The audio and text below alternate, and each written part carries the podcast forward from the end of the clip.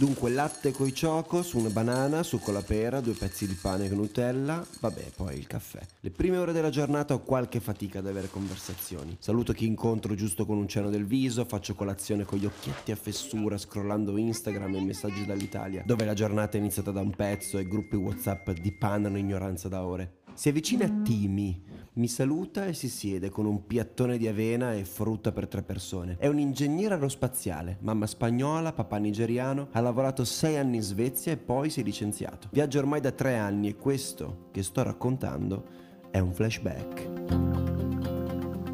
È aprile, cioè un paio di mesi prima del mio viaggio in Messico. Mi trovo a Nosara, meravigliosa meta turistica e surfistica del Costa Rica. E Timi è una di quelle persone che si possono ascoltare anche a colazione. È un tipo solare, ma non ti invade con la sua voglia di vivere. È rispettoso del nichilismo mattutino. Presenza simpatica, con sorriso silente e ciuffi afro sparati su tutta la testa. Mi sta raccontando del Messico. Lo fa spesso, lui adora il Messico. Ci è passato sette mesi, tra cui anche il lockdown bloccato in Chiapas. Mi parla di un fiume che lì vicino, al Chiapas, segna il limite col Guatemala. È il modo più bello per passare il confine, mi dice. Non il più comodo, ma molto simpatico. Prendi un paio di bus, un taxi da Palenque, sali su una lancia, che è il termine tecnico per barchetta, e ti trovi in Guatemala. Sorrido e piazzo un cuoricino su Google Maps, mettendolo così tra i miei preferiti. Il gesto è più che altro di cortesia, anche perché a nuovi cuoricini su Google non si rinuncia mai. Nella mia testa, infatti, il Messico non è contemplato contemplato. Figuriamoci il Guatemala, del quale tra l'altro ignoro posizione e forma geografica. A pochi giorni da quella colazione mi sarei spostato verso nord per trascorrere un mese nella vivace Tamarindo, lavorando come volontario in un ostello. A fine maggio sarei poi tornato in Italia per un breve pit stop e poi avrei intrapreso il viaggio che frullava nella mia testa da due anni.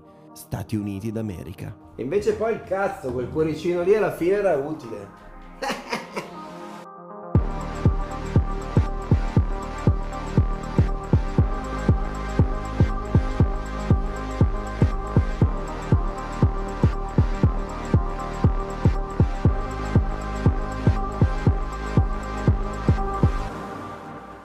Io sono Andrea Mazzoleni e questo è 51 litri. Non puoi portarti tutto sulle spalle, l'idea è quella lì. Allora, sono praticamente bloccato in un limbo. Di fianco a un tassista, solo che devo aspettare che si riempia la macchina. Ah, non posso farmela a piedi. C'è un cane qua che dorme, è caldissimo, e un gruppo di tacchini che bullizza delle galline. Ogni 5 minuti passa una macchina più o meno. Adesso sto vedo un maggiolino, pieno di maggiolini in Messico, non so perché. Sono le 9.30 del mattino e due ore fa circa ho preso un bus da Palenque. A 17 km c'è un porto dove c'è un fiume e delle barchettine che ti portano dall'altra parte. Sì, ho deciso di passare dal Guatemala. E in questo momento indeterminato in cui devo aspettare che il taxi si riempia di persone, la mia mente comincia un po' a vagare, a pensare e mi accorgo di quali assurde giravolte mi hanno portato a questa decisione comunque assurdo la percezione della memoria, eh, se, cioè, se ci penso. Cioè viaggiare o comunque questo tipo di vita accelera i processi di sviluppo di coscienza decisionali. Cioè una vita fa stavo tranquillo a pianificare una cosa, invece tutto è cambiato con con mille giravolte, quindi anche la percezione del futuro si, cioè, come se si alleggerisse perché vabbè faccio dei piani però dopo vediamo cosa succede. Cioè realizzi quanto più mondo esterno e realtà c'è nei, nei tuoi percorsi, diciamo, cioè che non sei una bolla isolata che fa scelte definitive, sono tentativi, provi, poi dopo si ricalcola tutto. Volete sapere per quali step e giravolte sono passato? Bene, lo farò in un paio di minuti. Capitolo 1. La prima pianificazione. Dopo tre mesi in Irlanda, migliorando inglese e aspettando che i vaccini riaprissero i confini oceanici, andai in Costa Rica, esotica, geograficamente non gigante, ma con ottima biodiversità. Poi avevo trovato un bellissimo ostello dove lavorare volontario, quindi ottimo. Aperta parentesi, l'escursus come trovare posti dove lavorare volontario, risparmiando tanto e facendo esperienze belle belle, lo affronteremo in un prossimo episodio, non preoccupatevi. Chiusa parentesi. Poi, dopo Costa Rica, sarei andato negli Stati Uniti a concludere il mio anno sabbatico. Perché gli Stati Uniti? Perché una generazione cresciuta con OC, Friends, Green Day e molto altro non può non avere un po' di infatuazione per quei mondi e il me ne vado in America. Se cerchi il mito della novità, cerchi un cambiamento, pensi un po' a quello. Anche se poi rimane un'idea abbastanza astratta, totalmente astratta. Capitolo 2. Il seme gettato. Allora, la certezza granitica rispetto al mio piano comincia a mettersi in discussione in Costa Rica. Non solo, ma soprattutto con l'incontro con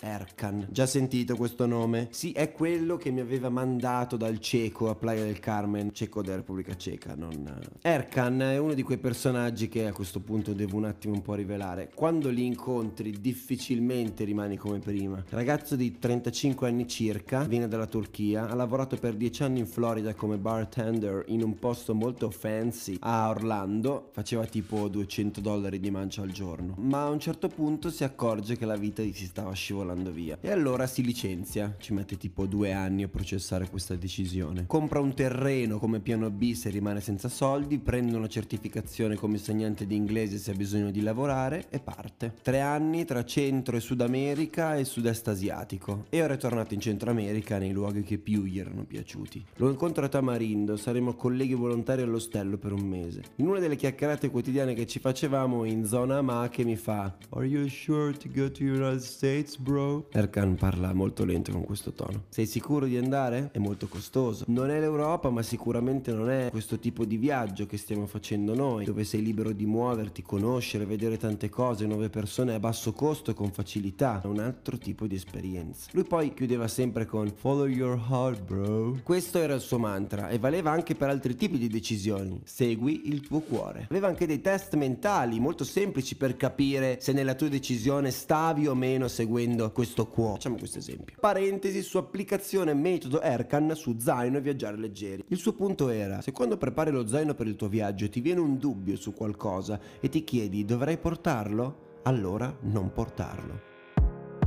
Perché se fosse qualcosa di necessario, non te lo chiedereste nemmeno. Semplice, forse non facile, ma molto semplice. E così feci, per esempio. In Costa Rica giravo con uno zainone enorme, un altro borsone North Face da 40 litri, 30 kg addosso. Grazie a Erkan cominciai il mio ultimo viaggio diretto in Messico con solo lo zaino da 50 litri, che poi è quello che dà il nome al mio podcast. E ora questo consiglio lo do anche a voi. Zaino di Decathlon Forklats, non mi pagano per questo. 30 euro più o meno. E poi consiglio di prendere uno di quegli zainetti di plastica plastica tipo waterproof, di quelli che sono praticamente dei cilindroni plasticoni che tu puoi anche arrotolare diventano dei cilindretti arrotolati. Negli spostamenti usuali utilizzare due zaini, così si ha più spazio in generale e non devi impazzire ogni volta a fare il Tetris con tutte le cose. Quando però prendi un aereo, svuoti lo zainetto, lo arrotoli, lo metti dentro lo zaino principale, fai stare tutto con molta perizia nello zaino principale, poi io tutto tutto tutto non ci stava, sempre due felpe più pesanti fuori fuori e i jeans lunghi ingombranti da far funzionare il tutto e per quello poi 51 litri. Umiltà, il litrino in più è quello con cui bari al check-in, ma alla fine, anche se non sei perfettissimo, l'aereo lo prendi lo stesso. Questo è il concept del podcast. Bene, potrei anche chiuderlo qua. Fine parentesi sullo zaino. Questo è Erkan e Erkan appunto mi ha messo questa pulce nell'orecchio. Poi che immagine è la pulce nell'orecchio? È proprio non igienica. Un seme nell'anima, meglio. Ma comunque questo seme gettato non cambiò il mio piano. Capitolo 3. La spintarella. Con la pulce nell'orecchio, ancora sta pulce, mi capita di risentire alcuni amici con cui avevo condiviso un pezzo di viaggio settimane prima, sempre in Costa Rica. Io gli faccio, ora siete in Nicaragua, ma potremmo fare un pezzettino in Messico. Potrei ritagliare 20 giorni in Messico, posto un pochino negli Stati Uniti e poi vado diretto a Los Angeles. Perfetto, ci stanno. E così si inserisce il Messico, anche grazie a questa facilitazione. Spintarella emotivo motivazionale. Amici, amici, attenzione, che avevo conosciuto per un'altra casualità. Un mese prima li avevo beccati a caso un giorno, ma in quel momento poi dovevo andare a Panama. Dunque ci salutiamo per sempre, io vado verso sud, però a Panama mi rimbalzano al confine. C'è proprio letteralmente un confine che si passa a piedi, varcando un ponte, un fiume. Sono arrivato lì e non mi hanno permesso di entrare perché il mio passaporto aveva un problema nel chip elettronico. Avete il chip elettronico che funziona automaticamente bene, non funzionava bene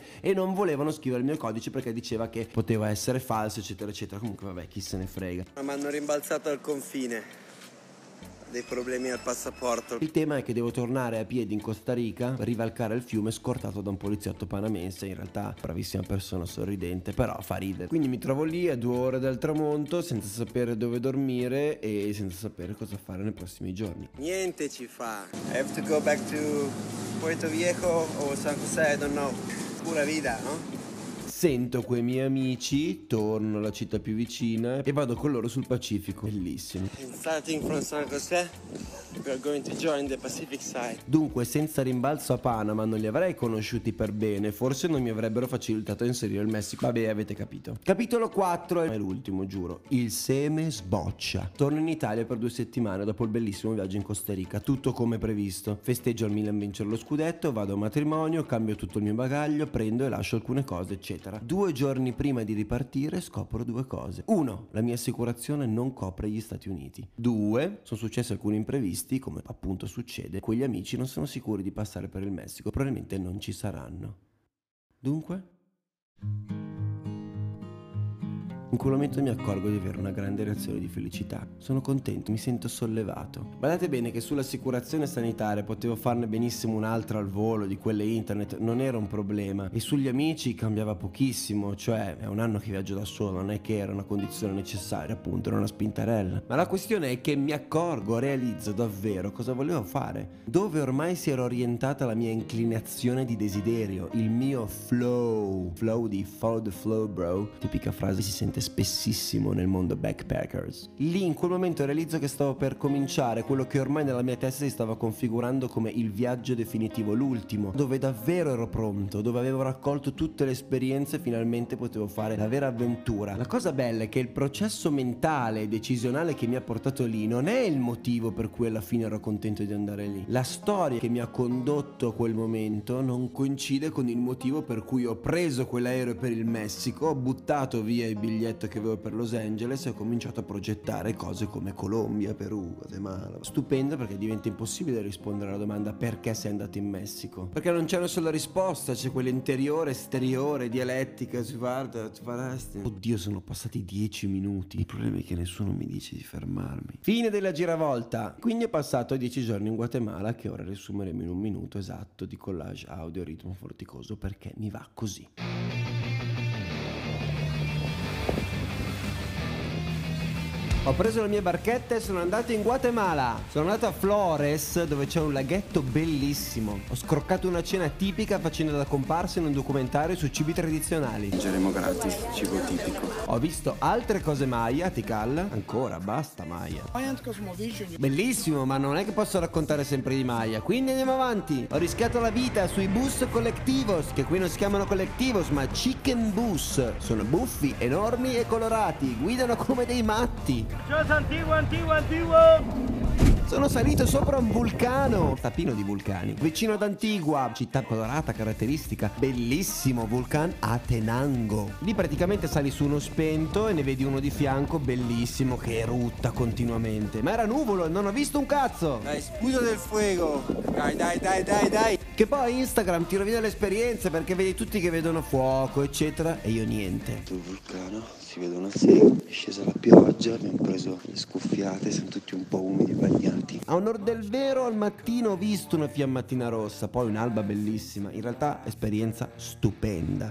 Era il cappellino il vulcano. Poi sono andato sul Pacifico, volevo surfare e spuntare il Guatemala nella mia lista delle surfate. Feste, party, beach volley, surf. Ma le onde erano giganti, davvero giganti. Sono cazzo enormi, ragazzi. C'erano solo local super pro, ma un giorno il mare era un pochino meno mosso, allora mi sono avventurato tra quei bestioni mai affrontati prima. Tanta palestra, botte da orbi, lavatrici subacquee, onde prese zero. Ma sono sopravvissuto ed ero felicissimo. Lì sulla costa del Paradon una marea di persone simpaticissime. E poi c'era anche un maiale gigante, veramente grazioso.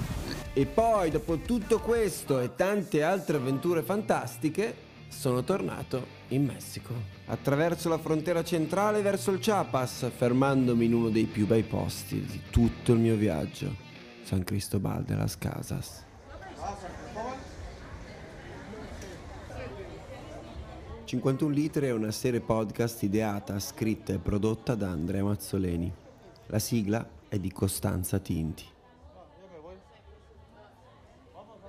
Poi se sei arrivato qua forse meriti anche di sapere che gli amici di Panama, cioè quelli incontrati da Panama, non sono amici ma una splendida ragazza. Se ve lo dicevo prima, poi stavate lì a pensare al gossip e non seguire il focus della questione, che era il cambio di programma, eccetera.